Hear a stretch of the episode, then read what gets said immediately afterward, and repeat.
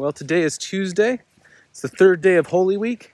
As you can see, I'm here with Angie and Scout, and uh, we're out for a uh, quick walk while there's a break in the weather.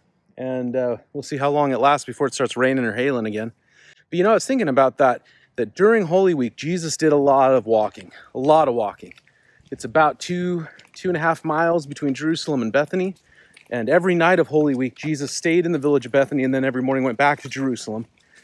But it's not just the distance, it's also hills up and down. You know, we've got a few hills around here. And so if you think about walking up some of our steeper hills, but maybe not without the paved road or anything.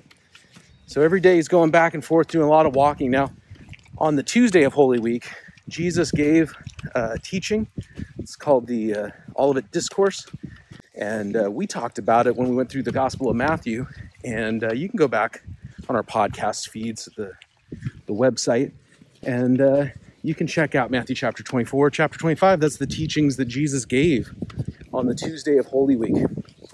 But in addition to the walking, I think it's important to note that what Jesus found important was to share uh, the Word of God with his followers and friends. And, uh, you know, the Bible isn't just a book of instructions or answers or head knowledge, but, but it's, it's life giving to our spirits. And in all of the things going on and the busyness, Jesus thought it was important to take a whole day to spend giving teaching, giving the Word of God to the people he cared most about. So that's what Jesus was up to on the Tuesday of Holy Week. Uh, we are walking. Hopefully, you've been in the Word as well. And uh, we'll continue to remember this week what our Lord did leading up to his suffering and his victory. All right, we'll see you tomorrow.